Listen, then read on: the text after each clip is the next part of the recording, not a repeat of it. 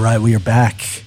JD, how are you today? All good, all good, man. What did you get into last night? The I think the audience wants to hear this stuff now. Oh man, you know it was a it was a very very light night. I'm kind of battling, you know, a little cold. Uh oh. we got Grammy weekend coming up, so I'm just charging up for the weekend. Were you were you working the phones in the uh, the NBA trade deadline?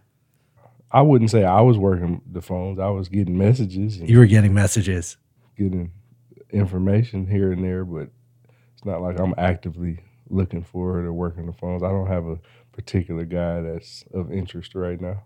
Well, that's probably good news for your for your guys. Man, yeah, Someday, someday we're gonna get you to spill the beans. yeah, someday. But until then, I've been looking forward to this episode for a long time.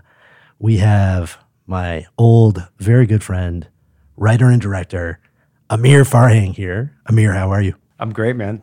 I'm Yeah. great. Thank you for having me. Thank you for coming to the Chance Bending Studios here in Studio City, California. It's an honor. It's, I, I'm sure it is. I'm sure. So for our audience, Amir, uh, Amir is an I, what I would deem as an incredible director. He's worked on a number of documentaries, shows, commercials. He's done a lot in the world of sports. Some of his notable clients include Nike, Adidas, Gatorade, uh, and much, much more. So I really want to get into your process, how you think about stuff, how you're making decisions, uh, and just all the good stuff. JD, this is going to be a good one. Absolutely. So Amir, tell us tell us a little bit right now about what you're working on currently. Do you have anything you can talk about that you're that you're, you know, in Yeah. the works? Yeah, um, you know, working working in commercials uh, primarily, uh, and and also exploring opportunities in television um, in the uh, in the narrative space. Uh, coming off a, a program with Sony Pictures Television, um, I was uh, fortunate enough to shadow David Katzenberg on two episodes of uh, Schooled, which is a spin-off of the Goldbergs, um, and that's been something I've, that I've been very focused on on exploring is getting at um, taking that taking the learnings from the commercial space and, and filmmaking in that in that medium and, and trying to translate it into a longer form and tell tell greater stories. And it's it's great with what's happening in, in Hollywood right now with uh, um, all the studios are looking for new voices uh, from diverse backgrounds. And uh, the people at Sony Pictures uh, accepted me into their program, and I was named a fellow um, at the end of 2018, and then uh, did did the program with uh, with Mr. Katzenberg, and um, you know, looking for more opportunities there. Um, we just had an event at uh, on the lot where they screened some work. Uh, one of my pieces was chosen, so uh, that was that was screened for some executives and and some showrunners, and uh, looking forward to seeing what 2019 brings in that space. And in, in the meantime, staying busy um, uh, with uh, with the branded content thing, which I still very much love. Um, I just got uh, done in New York. I was shooting with uh, the great uh, Jay Williams, uh, formerly of Duke and the Chicago Bulls, uh, who's really just a, a really I got to know um, a little bit and is really a fantastic human being. And uh, Even as an Arizona fan, you can say Jay Will. I- I- Jay Will is a is a good guy. Yeah, I mentioned that to him. He did not apologize, which I didn't expect him to. Um, but you know, the thing is, is when you're an Arizona Wildcat fan and you come across great college basketball players, there's a good chance they beat us at some point. At some point, uh, because we, we, I think one thing we do is we sort of uh, we have we grew up there and we have a lot of affinity for that basketball program, but we inflate the success we've had. I think quite to to to a, to a certain degree when you really compare it to some of the other great blue blood programs like Duke. It's like astronomically different where it's like, oh, you have one national championship. We don't actually know where to put all the banners. Y'all, So, y'all yeah. gotta refresh my memory. I'm usually up on this type of stuff. What what happened back Jay in in the day with 2001 in uh, in Minneapolis, that a a, uh, a a Gilbert Arenas and uh, uh, I believe Jason Gardner, Richard Jefferson, Loren Woods led Arizona Wildcat team met Duke uh, with Jay Williams and Mike Dunleavy um, in the national championship game, and and the game was actually coming down pretty competitive down towards the end, and uh, and uh, I think Jay Jay sort of went on a tear in the last five minutes and and put you know played played like the the four four time All American he was, and and and and drove a dagger into our hearts. And controversial non foul call Sure. uh, on him and with Jason Gardner. But most importantly, uh, it was right around the time of Bobbi Olson's death. uh, Lute Olson's wife. So there was, uh, you know, Yes. this was the year that Arizona was supposed to win. Yes. Yes. And it, it really hasn't been the same since for us. No. Uh, and uh, actually, as as we speak right now, it could be uh, really unraveling, as far as I know. uh, but but because I know that there's the uh, the NCAA is they love to come after us. I don't know. They just something something someone somewhere really pissed off ESPN and the NCAA at the University of Arizona. So. Um, I'm just I'm just calling it out. There's a lot of other programs out there that are not doing things on the up and up. namely Kansas, namely Kentucky. But I'm not going to. I'm not here to name names. But um, what Jay and I shot an Acura commercial as a promotion for the March Madness tournament. Um, it was fun, fun to work with them. Um, and then at, at the same time, uh, I've been preparing for uh, a real quick uh, mini documentary uh, with the folks at Nike on um, with Kevin Durant uh, about a shoe that he's launching and, and talking about the theme themes of themes and influences of the '90s, which people that are listening kind of don't know that we're in, at Chance Bending Studios. We're sort of surrounded by a lot of icono- iconography of the '90s. Reminds me of my room when I was a kid. So, um, you know, I think it's it's. Uh, I'm lucky, you know, things I was telling Jordan when you were outside for a minute that, um, you know, every day I, I sort of have to remain in, in a in a in a deep a deep level of gratitude that the things that I the things that I was passionate about as a kid are the things I get to continue to be passionate about, and I actually get to make a living doing. So it's, um, you know, I have to approach I approach every opportunity when I'm in the space of popular culture that I love and basketball spe- specifically. That uh, that how how great how grateful and how lucky I am to get to be able to do things like that. As as someone who creates the imagery, the pop culture uh, for us, you know, with again with Adidas and Nike and all of these incredible brands and, and shows and and film and documentary. How did how did you get into this? Why don't why don't we back up and, and talk a little bit about how you got into this? Because I think that our audience is out there. They probably want to better understand you, how you do this, and then basically your thoughts on uh, how you see the space sort of moving and evolving. But but the question is, it, how, how did you get involved in this? How did how did you get your start?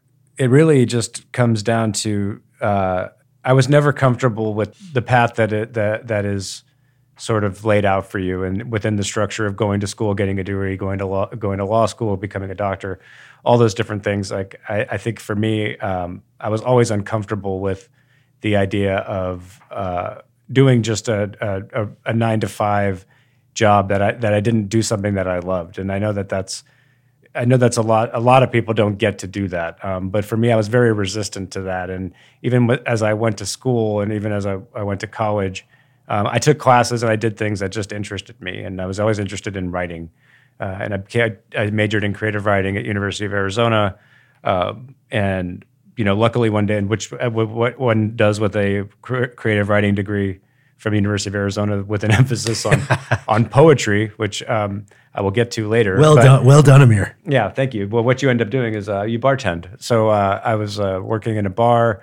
Um, lucky enough, a friend of mine's sister came into that bar uh, and told me about an advertising agency in Los Angeles. She asked me why I was bartending with a college degree, and she told me, you know, you're smart. You have all this all this stuff going for you. You should be doing more with your life. She told me about an advertising agency in Los Angeles called Chiat/Day, um, who at the time I didn't I didn't even know they existed. I didn't know anything about it, and I found out about this profession of being able to become a copywriter and being able to make commercials. And the one thing I will say that like is I think the maybe might have been the the the epicenter for for all of this was my passion and love for basketball as a kid and particularly like the branding of Nike and Adidas and all these basketball commercials that came out around the time that just sort of blew my mind. Um, and then obviously in 1989 when when Do the Right Thing came out, I think when I saw that movie, um, I didn't know what I wanted to do with my life. I just knew that I wanted to create something like that.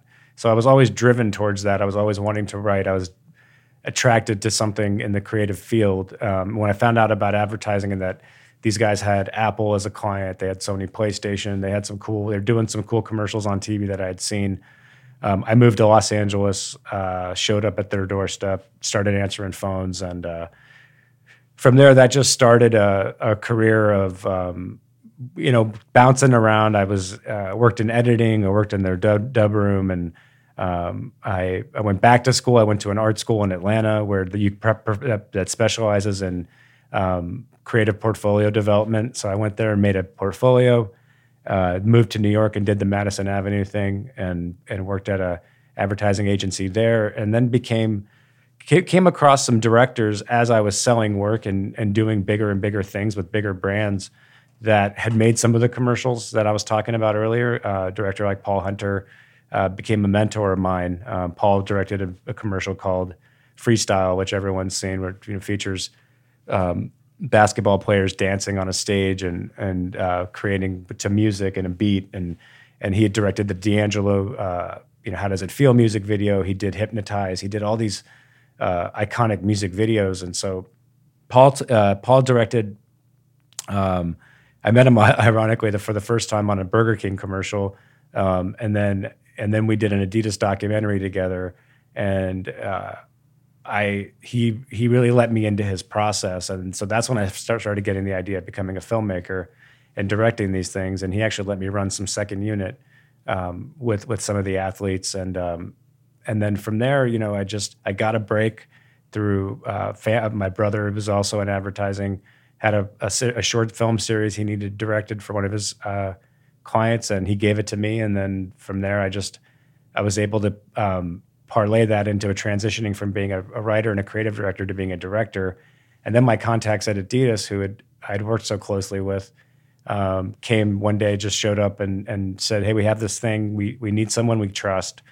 It's really precious to us that someone who understands the brand and understands this athlete knows what they're doing, and we can." We can. We don't have to be there every step of the way. And I said, "Great. What is it?" They're like, "Well, you know, Derrick Rose just blew his knee out. We want to make a documentary um, and uh, that documents uh, his comeback. And so that was really the other big opportunity from Ryan Moreland over at Adidas, um, and that really took me to the next uh, level. And um, the you know that's a long answer. Uh, I think the, the the short answer is I found something that I love to do, and I just went about going.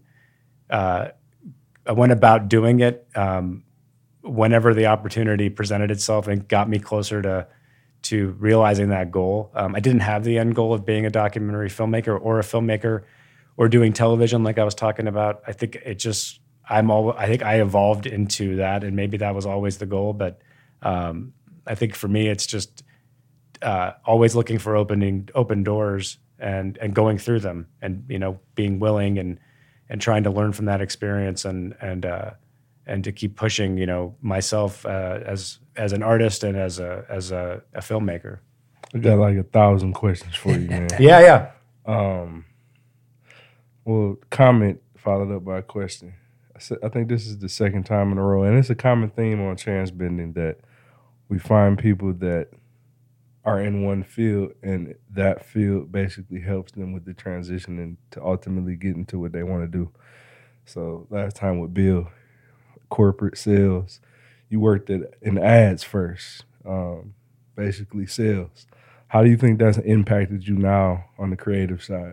Because I know that knowledge that you attained by doing that basically has put you in a position to actually know what you're doing now with the creativity that you're producing. Yeah. I think what has really benefited me, and it's even benefiting me now in, in some of my experiences, I, I'm finding myself making another transition is that there's always commerce that comes with art, especially successful art, and uh, being able to not only articulate your idea um, and be passionate about it, and and especially when you're dealing with um, subjective issues like tastes, like you know, I like red, you like blue, and I'm going to say, no, red's better. This is the way it is, and one thing being in advertising and, and, watching some of these creative directors and strategists come together and build decks and build uh, build cases for their points of view has really helped me not just say I think it should be this way, but to develop um, a rationale behind that and to get people on board and get them excited about it. And and really, it's just in the same thing as storytelling and in a really great script. There's subtext um, beneath what people were talking about. And filmmaking and in advertising ideas, there's a subtext at the same time that you have to be conscious of and you have to be able to articulate and uh, and and when you convey that with with conviction, and they and they may not always agree with you, but if you can if you can speak articulately to that uh, to that reasoning and like why you have a point of view on it, and be able to draw a reference and be able to to, to, to tell them why you're inspired by it, and make it even personal to an extent. Always the best presentations I ever saw were began with personal stories and and you believed that it wasn't just a guy who's selling Levi's put on those that pair of jeans um, you know right off the rack and the tag just came off. Like he walked in with those jeans that he's had for 40 years and he tells you a story about that then you're going to kind of listen to how he wants to tell that story about that brand.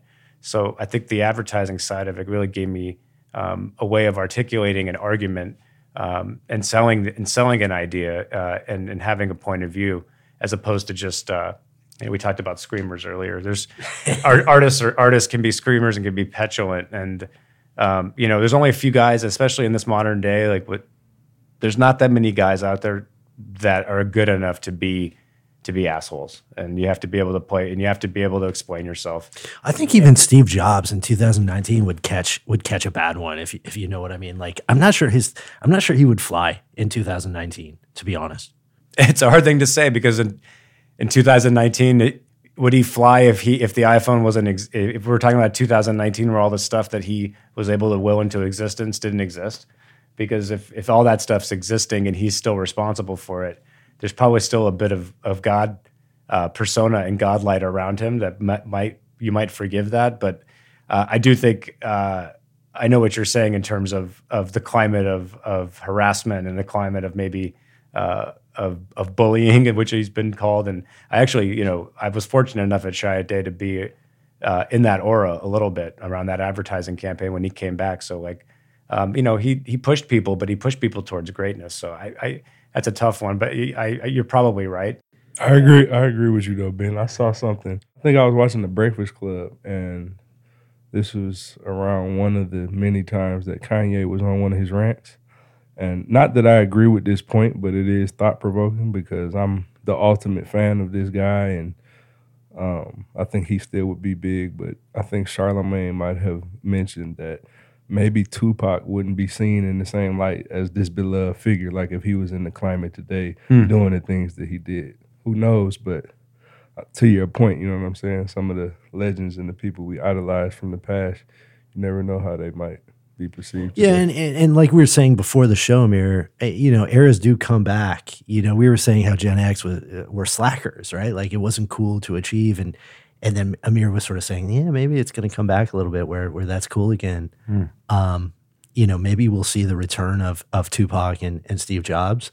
But here in 2019, it doesn't seem like it's happening. I think what you bring up, though, Jordan, is interesting. And I was talking about it where because of there there was this mystique around these guys, guys like Tupac and Biggie, and guys like uh, you know Jordan, and and um, and AI, and all these all these basketball players in the '90s, and even I would say even up until 10 years ago. Now that we have social media, you know, I, I feel like that mystique has gone, and and there's the, the some of the commercials I was talking about, like the great basketball commercials. I think uh, sports commercials in general have suffered because of it, because it used to be you know, open on LeBron having breakfast with his kids, and you were like, whoa. Mm-hmm. Oh my God! I can't believe what mm-hmm. I'm looking at, dude. Mm-hmm. This dude's getting in his. He's got a Bentley in his garage. His garage. He's a garage. What does that look like? And then like you're seeing his gym, and every morning, you know, for better or worse, you're seeing where these guys live, and you're seeing their play by play of their day to day. So the unexpected nature of those commercials when they would come on and show a side of the of these guys' lifestyle that you just had never seen before um, that sort of shock is is gone. And maybe with guys like Tupac now, like if he was running around with with Insta stories, I don't know, I don't maybe it wouldn't be as great. Right, right. You know, right. maybe it wouldn't be as great. Right. It, it might be, hey, Tupac's going crazy again, man. Like kind of how we view him Kanye. But it's crazy that you just brought that up because that was one of my questions I was going to ask you. I think any of us who are sports enthusiasts, obviously I'm 27, so I don't have as much knowledge as you guys. Thanks for being nice. Hey, man. Yeah, yeah. yeah. But um, obviously, I'm a kid that's influenced heavily by that era. I grew up, I grew up straight in it, you know. So I'm partial to that era. Unlike a lot of my peers today, like of course I'm a part of my generation and I love everything we're doing, but you know I got a sympathy and I got an appreciation for the past era. And I think any of us would agree that the past ads, whether it's Little Penny, whether it's Be Like Mike, whether it's whatever you want to say, it can't compare to today. And I was gonna ask you your opinion on it, but I never thought of it like that. And I think that that is I'm hundred percent with you. Like the access that we have to everybody today, like any of us could pick up our phone right now and see what LeBron is thinking, see what he's doing, see yeah. whatever. So when a commercial come on, it's like, man, I just was scrolling on my timeline and I saw Brian. So Amir, when when you're shooting when you're shooting KD or, or whoever you're shooting today, does that come into your mind? This idea, like, are you are, are you trying to go the opposite way, or are you trying to like make them inaccessible? Like, is do you feel like that's a trend that's going to start? We're going to start to see that happen due to social media. Uh, you know, I never have really like consciously thought of it that way. I think you're just trying to find an a story uh, and a point of view that it really comes down to like what what are they saying and what that that is interesting and what are they what are they offering that can maybe just disrupt for for a, second. You know, um, I I don't know that I don't I don't necessarily know that. Um, I'm thinking of it through that lens of like, can we show? I, I, you're always looking for interesting places to, to depict people, and and um, you know, I'm not I'm not really sure. Uh, that's that's you kind of caught me off guard with that question, but I, I, don't really I don't know that I have an answer for that. I, I got a thought for you guys. I got a question, and and Ben, I think we're in agreement because I know you're of the mindset of of the culture we're living in today when it comes to social media, media as a whole, content, content, content, push it. That's how you get your brand. That's how you stay alive. I mean, if you go away for two weeks, you're forgotten about at this point. You know how music is. Someone comes out with an album in two weeks, it's two years old. But I think there's an element of like what you're getting at with the mystique. And some examples I'm, of I'm talking about is like when Macaulay Culkin just did the Amazon, I think the Alexa, I think that hit because it's like, when's the last time you saw him? You know what I'm saying? Like if Jay Z does a commercial who rarely is out, I think it'll hit. If Denzel does it, like I think these guys that keep their mystique do still have a presence when it comes to like well, your that, world of doing ads. That's the biggest dilemma that that people face too is when they do go about doing that and they do bring a Macaulay Culkin out. The, the, he did that. I think that was for Google, and um, and uh, and I, we talk about it with the Super Bowl because I think the turning point for uh, for that mystique and using celebrity and how celebrity sort of taken over that platform, and now now it's almost driving the idea, and the you see you even see it with the commercials that are coming out. It's like the the idea is to use the celebrity. There's no idea beneath it, right? right? And I think the day it started was the day it was half. There was a there was an um, I think it was in 2012, and Chrysler did an ad that came out of nowhere, blew the doors off everybody. That David Gordon Green directed, that uh, that showed Clint Eastwood walking into halftime tunnel and he was talking about it's halftime. They, they, they strategically placed the ad during halftime, and he, he, made this analogy and this metaphor to it being halftime in America. It was right around uh, the midterm. It was right at the site the elections were about to come in. We were going to decide if we are going to vote Obama in for a second term, and um, he he was talking about halftime. He was talking about all this stuff, and it was all tied to this brand, and no one could believe that they could get Clint Eastwood to do an ad. Mm-hmm. And that just like all of a sudden the floodgates were off. And now it's like people that you never thought in a million years you'd see in an ad uh, are showing up. And, um, and now the mystique sort of it's, I think it's not even so much now like, okay, well, I can get, can I get Drake in an ad? Yes. Now, but what is Drake doing that mm-hmm. interesting now? Right. I think it's not just Drake you know, it used to just be cool. Like, I'm going to show him driving and show that he drives like a regular person. That used to be interesting. Okay, well now that's not interesting. Now, if he's driving and talking um, on his phone to Richard Branson, that's something I'm interested in because then I want to know what this guy who's out there balling like a rapper, do all this stuff, playing show, playing sold out shows, and like he's going to a show in his hundred thousand dollar car and he's talking to like one of the most successful businessmen. On that, that to me is that that's something I don't necessarily see coming. That's unexpected. That's those. I guess those are the kinds of things like, you know, with KD, I want to show him. I don't want to just show him standing in a record store surrounded by '90s nostalgia. I want to show him sitting against the floor, surrounded by the records, like he's a kid going through all this stuff, um, and and and really just lost in in in sort of the memory and the nostalgia of it all. And like, what's a different way we can do it? Right. That's not just not not just expected. So I think it's I think yeah. it, I think to answer your question is like it is it's not just enough to show them anymore. So you have they have to have they have to be doing something we didn't expect or offer a point of view that we maybe just didn't see coming or or humanize them in such a way that maybe we didn't didn't really uh, something these offer something about them that we didn't know. Yeah, as as a um, as a tech guy, I feel like we're in the um, beginning days of just a massive uh, subscription roll up on the internet, where uh, the first 20 years of the internet was really ad supported uh, business models, which was really focused on uh, making sure e- e- page views, right? Like that's why we have all this Facebook, uh, Russia stuff. Is like everything is uh, the incentive is to make you click on the article, and now that subscription models are coming in, I think the interesting question as content creators and as personalities and influencers that we have to answer is okay, if we start putting some content behind a subscription bundle, and we're seeing this with Spotify, Netflix, Amazon, and so forth, and it's just going to keep going. Um, what, wh- where's the dividing line? Like you need the attention, right? So you need to put out free content, um, but at the other at the other side of this, you're going to need quote unquote premium content to place behind that wall for that subscription bundle. And I think it's an interesting question for someone like Jay Z.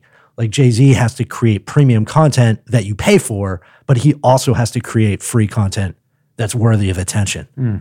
Right. And I think for someone like you, Amir, you're going to ultimately have to figure out where that line is for so many interesting personalities. I mean, truth be told, I I, I desperately don't want any part of it anymore.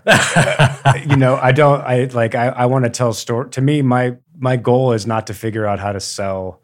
I, I don't think I was put on this planet to figure out how I could sell content or or get get eyeballs on on and get subscriptions. And and I think there's people out there for that. I, I want to tell the stories that hopefully draw you to that. But um, it, it doesn't it doesn't fascinate me. It sounds like there's a lot of similarities to you know um, musicians. Like they don't want to get into how can I chart, how can I be number one. Like you just want to stay in the creative mode, and then it just comes. it takes you out of it and i don't i mean hopefully hopefully i can make something that is that is good enough that you know when something's good you find it you know it, i don't know that i don't know if i'm being manipulated by an algorithm. Um, I, I try not to get caught up in all that. I think it, it's a rabbit hole that i don't want to go down and and explore just how i know i'm not original. I know that a lot of stuff that comes up my way is being fed to me because of my behaviors and i'm okay with that. And and but i, I do i do think we still have the power of word of mouth. We still have artists and in the music and the filmmaking worlds and and, and in all walks of life that are creating amazing things that that rise to the top. And um, you know, I I don't I, I definitely do not want to be staying up at night figuring out how I think the brand the brands have to do that. Um, it still comes down to storytelling and, and power of messaging. Um, but th- there's a whole other side of it that that I just don't I don't know that I'm So, so as a director and writer, do you purposely, consciously keep that out of out of your uh, creation? I don't. Um, I'm. I'm. I try to keep in mind the audience, and and I try to keep in mind that I do want people to see what I'm making, and I try not to make things so narrow that only five people will understand them. Um, I am thinking about a broader sense, and especially when, when a lot of my stuff is branded. Um, yes, it, it does have to appeal. It doesn't have to talk to everybody, but there should be a little bit of something for everybody in in it that they can relate to. Um, but I, I'm I fight this this battle when we talked about art and commerce, being able to sell your idea, and then you can't really argue with analytics when people have they have uh, they have proof, they have focus groups, and they have all these other things to back up why this other idea might work better, and you can't argue with that. But I, I try to I, I, have to sort of keep things in a creator's through, through a creator's lens and, and a filter that, that that way. Otherwise, if I start thinking about the uh, the process or um, the, the, the what what the size of the button is and all those little things, then I think it's taking me out of that stuff. I think you need to re- revisit after. Uh, I'm I, I- I can get involved in that in that game plan, but um, if you're, you're trying to hire an artist, to, if you're trying to hire a guy to paint something on the side of a wall, you can't like stand over his shoulder and say, you know, our, our, our analytics show that that in the right bottom right hand corner, this color blue works better for traffic. It's like he's not going to be able to create the best thing he's going to create.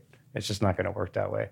It's tough though. Netflix is doing things now. Yeah, that, I mean, that was my question. Is like, do you think the Netflix recipe it, you- is that real? First of all, Apparently, it is real. You know, I was reading about. Um, I was reading Cary Fukunaga talk about uh, a, st- a story where he was talking about how the subjectivity we we were discussing earlier, where uh, I have a scene. Maybe I have a scene with a really difficult subject matter. Um, in the first season of my of my 10 part show, right? And like it, maybe it involves like something like rape. And in the first five minutes, there's a rape.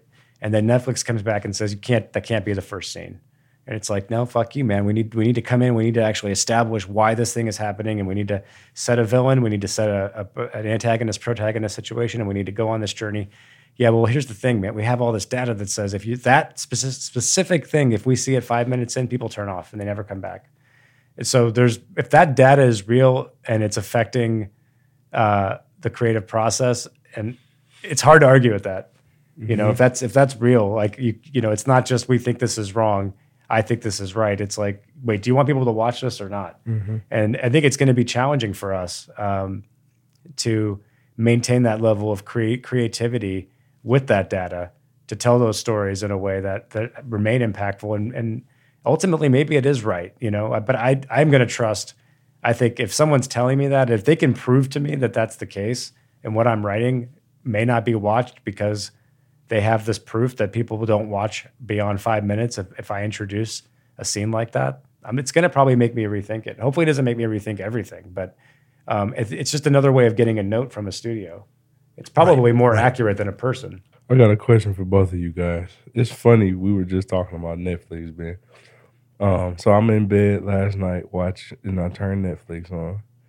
I'm looking for Killer Mike's new Oh yeah, mini Yeah. doc or whatever you would call that that show. that show. What's it?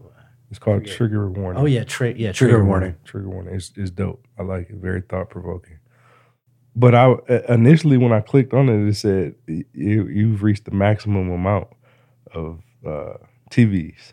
Remember, we were just talking Oh, about yeah. anybody can Yeah. use it. Yeah. So I immediately thought about you, and I was going to talk to you about that today. what do you mean like they said that you Like log in. you know how you can just share anybody's Netflix password in oh, the you- past? like oh okay now, it's like uh, you've reached your so, max. so I can tell you as a uh, as a former YouTube deal maker, maybe I shouldn't be sharing this, but typically in, in negotiations and agreements, uh, you know, and I was there a long time ago. We were including up to six logins Mm-hmm.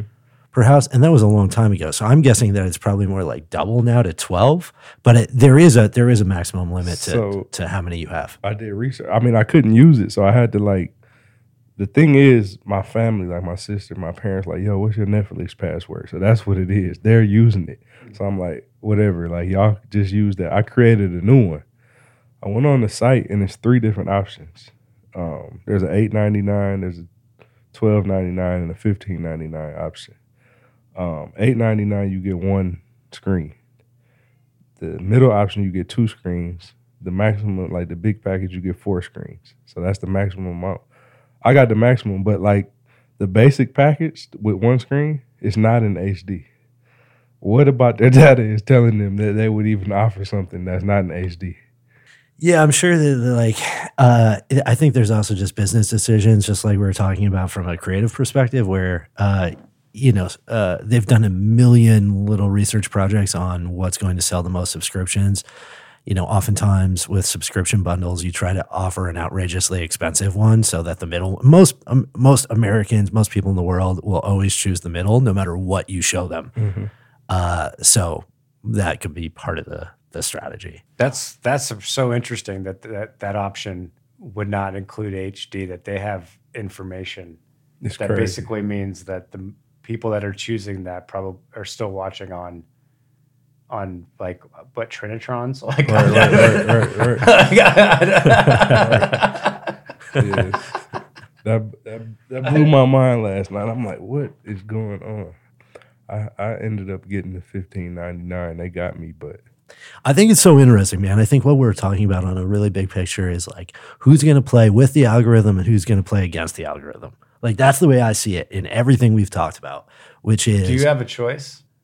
well, that's that. I mean, that could be the matrix illusion, right? Which is that uh, when you look at these Instagram algorithms and all these social algorithms and stuff, it's like, I'm not going to play, but I'm not going to do this. And it's like, yeah, man, you're playing by it no matter what.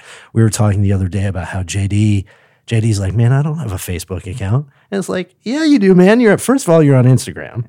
And second of all, Facebook even keeps profiles of people that are not on the not on the platform internally, right? That's come out. So uh, you, might be playing with the algorithm and you don't even know it. That's that's what's crazy. I uh, committed Facebook suicide in, in 2014, so I haven't had a I haven't had a Facebook account. I it, but it's still there.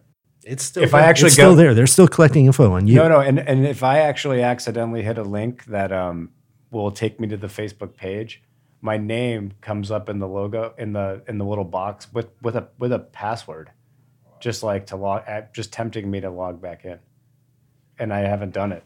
And uh, but I have an Instagram account. I mean, yeah, I have it. I have it. You know, it's like.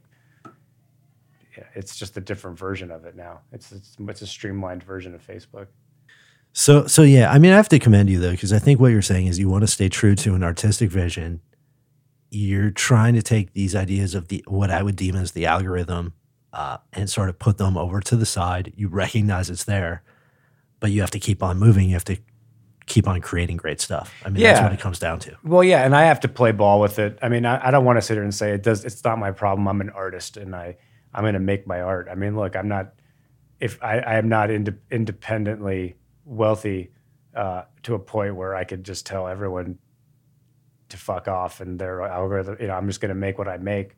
Nor am I good enough to do that. you know, there's so I think it's uh, you know, I have to I have to be respectful of of especially when people are paying me of of what that process is and and it's it's honestly I actually find usually um, I don't find for the most part the more I go with the stream and and sort of and sort of just go back to the the uh, the thing we were t- talking about of of offering a point of view and and and listening and and working within the spirit of collaboration. It, it I, I tend to find that I don't always have to compromise that much.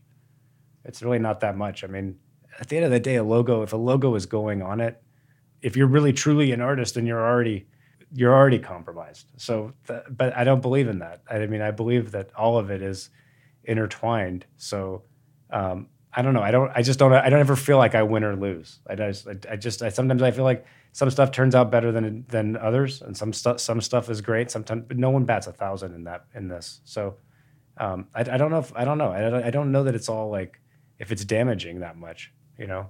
How how do you market yourself?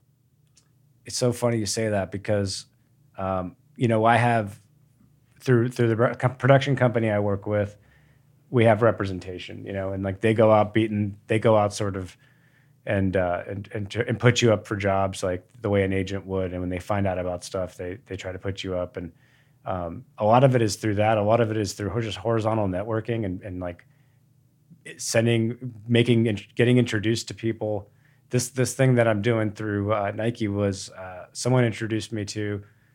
Actually, my girlfriend did. She knew the guy, one of the guys who founded Franchise Magazine, and uh, we she saw him at Intelligentsia. We were having coffee, and uh, uh, introduced me to him, and we started talking. And then next thing you know, uh, he's connected to those guys about this project, and he he calls me.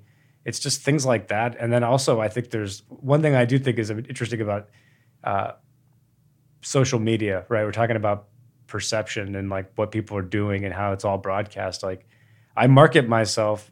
It's really important that I have to beat my own drum, and I can beat my own drum by saying one thing I've learned is like it's not necessarily like look at what I did. It's more about look at what I'm doing. So I try to I've I've adopted I think and I've seen it be a more, way more effective is that if I'm posting things about that are process driven and I'm shows me out there doing then then I get I, I feel like the perception amongst people that might be paying attention to me is that I'm a, that I'm a maker and I'm a creator and I'm validated that way and then they're interested and I don't necessarily share what I'm doing and I'm very cryptic and vague about it, but it creates a little bit of intrigue. And I think you have to do that. I think you have to do that. You know, no one's going to do it for you. Even the people who represent you, they're they're busy. They have other people. I think you have to market yourself by by by showing yourself as you would want to be seen. Like, are you out there making? Are you out there doing stuff? Are you curious about the world? Um, who are the kinds of interesting people that you're hanging out with? Like, what what makes you different than than just any other director, right? Like the things I post about tend to be about things that are, have to do with what, what's up in this room. So when they know that they they want to work with me, they look at my Instagram and they go, "Well, this guy clearly loves basketball and he, he loves '90s culture, or he loves hip hop, or he loves movies. Um, he's a historian of all these different. He loves art. Like then they know what kind of person they're getting." Yeah, I I, I love that thought, and uh, to me, like I always respected um, MTV actually. Uh, because making the video was always more popular than the video itself, and they had the the insight to see that. And then what they did with Laguna Beach and the hills, I thought was just genius. Because at that time, that was pretty groundbreaking because no one knew if it was real or not. And it was like, wait a minute, these are the real kids that are actually living this culture and doing and making and sort of creating this culture.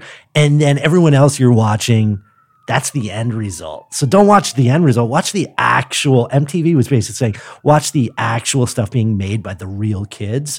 And that just, I, that I really took that um, as an important lesson for my work. And it sounds like you sort of think about it the same way with social media. I, th- I, I think that's genius. Well, I, personally. I think I think it's like there's a fine line, right? Because there's people out there doing what I'm talking about, but telling, but fabricating a complete lie, right? So like, if I'm out there like going to Staples Center and and shooting, uh, t- taking photos of of being being around a basketball game or being somewhere or shooting around a set or doing something that, and then they find out that n- none of it was work related. Eventually, you have to show what you were doing.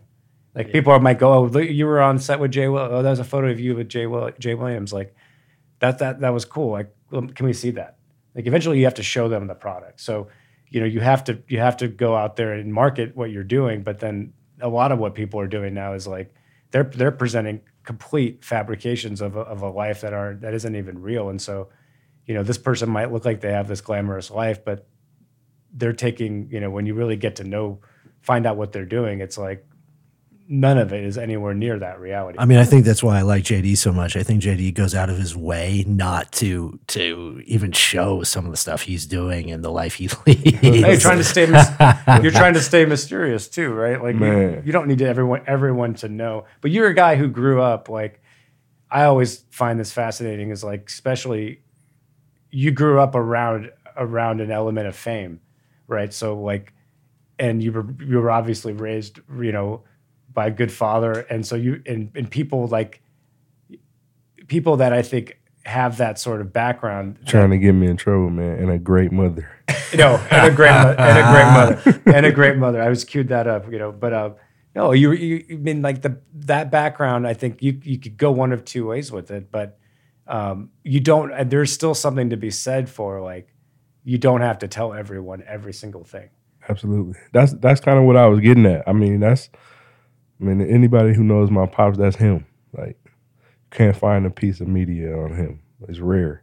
When he just did um, Steph and Clay sit down with him and Isaiah, Isaiah really, really had to convince.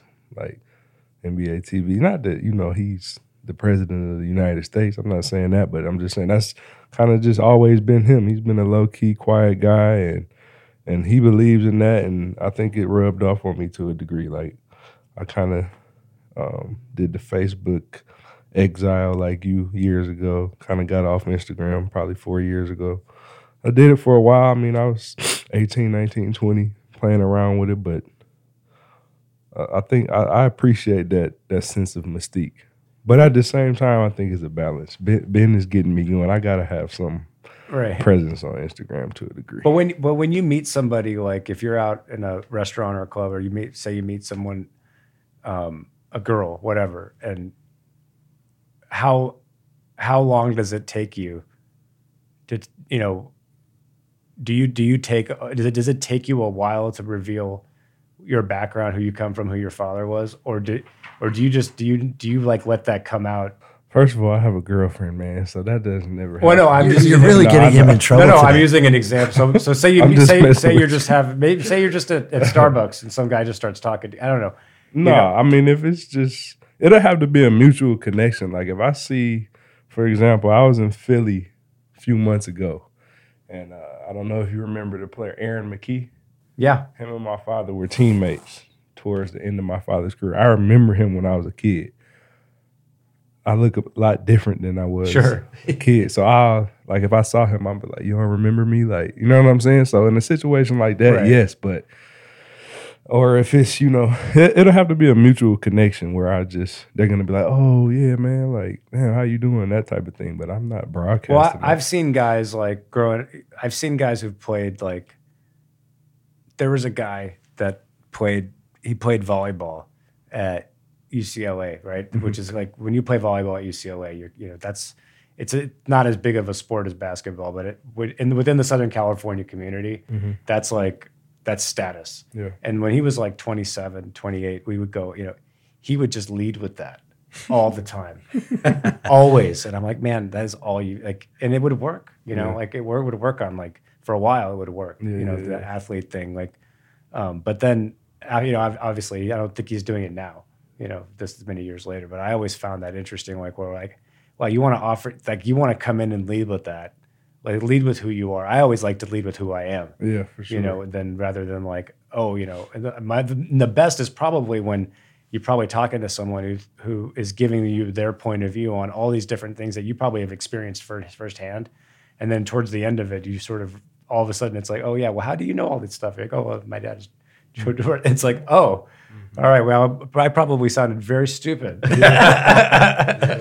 Yeah, man. Nah, a hundred percent. Um, that's caused some awkward situations for people. That exact scenario that you're describing. So, yeah, I, I definitely try to stay away from that, man, unless it's a mutual, mutual connection there. But I know exactly the type of guy you're talking about, the volleyball guy. right. Those are the the volleyball guy. Shout out to the volleyball guy right now. Uh, Amir, I, I feel like I we want to make sure you don't miss your phone call. Uh, how We got a few minutes. we got a few minutes. Yeah, all right, yeah. all right. Well, um, uh, I got one wrap up question. Yeah, I know please. Where you, I know Please where you're do. gonna go.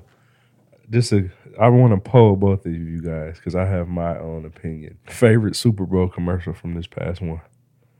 If you guys watched it, it was pretty bad Hmm. game. No, I, I actually really liked the game.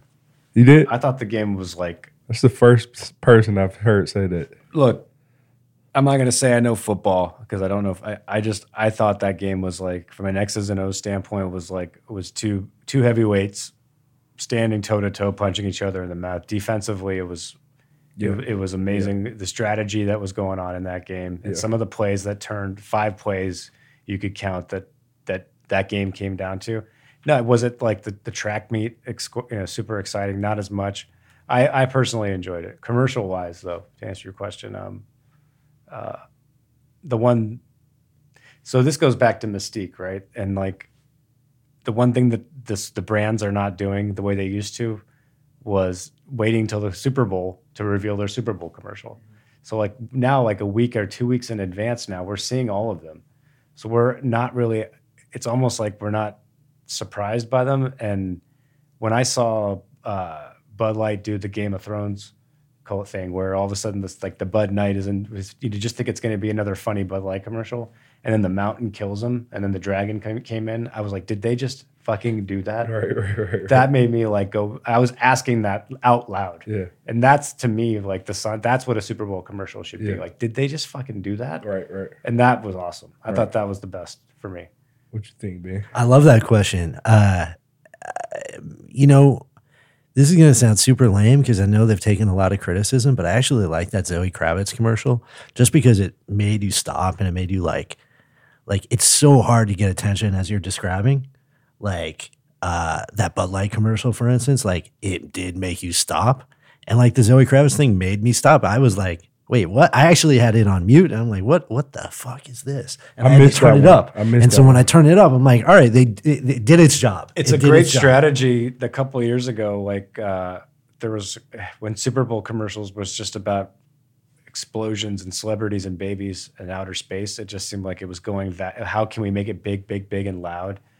Uh, Dodge or Chev- Chevy or someone, one of the um, car truck companies made a commercial. There's something to be said about getting be, being quiet in the loud space and get. There's a commercial called "God Made a Farmer," and it was a it was like the speech that Paul Harvey gave this National Association of Farmers and very poetic. It was all black and white still imagery, uh, beautifully edited together, and it was like that. You know, all of a sudden you're watching commercials with all these celebrities, and then that came on, and that really stopped people. That that commercial you're talking about. It did get people's attention, but it was also tied to some. Yeah, it was fetish. negative. It was, and, and yeah, there's a trend on YouTube with it. So I know it was like negative, but I think it worked. It- like, it like worked, too. that. That was my point. I think it worked too. Um, What about you, Jordan? What was your favorite? so I had two. I like the pregame with Peyton Manning and that actor. They don't talk about though. They always do. They always do great pre- promos. They did it last year too. It- Yeah. they've actually they win Emmys for sports sports really? Emmys, and I'm glad you brought that up because no one talks about that. Yeah. And John Malkovich was they- he's at the Roman Coliseum. That was that was that was great writing, and Peyton's acting is just Man. going next level. Peyton is funny as hell. Peyton so is- good. Peyton is hilarious. I, I love the way they were playing off each other. Yeah. Um, and then in game, um, I really enjoyed the uh, NFL 100 with all the players and stuff. That was I don't even know what is the NFL 100. I think they're celebrating 100. Oh, 100 years. Yeah. Right, right, right. Yeah, that was another commercial where you're like, did they really just Did do that? really do Yeah, that? yeah. yeah, Yeah. I like that one. That was Yeah. good. That was awesome. Yeah. Guys, all right. We have to have Amir back. We didn't even really get into like some juicy entrepreneurial marketing stuff, but we'll just have to harass Amir later. Uh, but we had just a great conversation. Thank you for being here, Amir. Thank you. I hope. I hope. And I hope. I hope. I hope some of it was useful. Oh my god, I think I, I love this episode. This is this is one of our best. I'm gonna. I was just about to say it. Usually he says that after a few, not all the time. I don't think I've ever said that. This might have been my favorite one. So Wow. far. I'm All not right, there you Wow. go. There you go. And you guys set a high bar, man. You guys set a high bar. Uh, well, yeah, we'll see. You guys are good off each other. I'm telling you, this is something. I, I, I just I, look. I, I, I'm, I'm in the. I'm a salesman. I would say like I like this. I like what's going on here. All right, all right, all right. So uh thank you all, and we will be back again next time. Yes, sir. Thank you.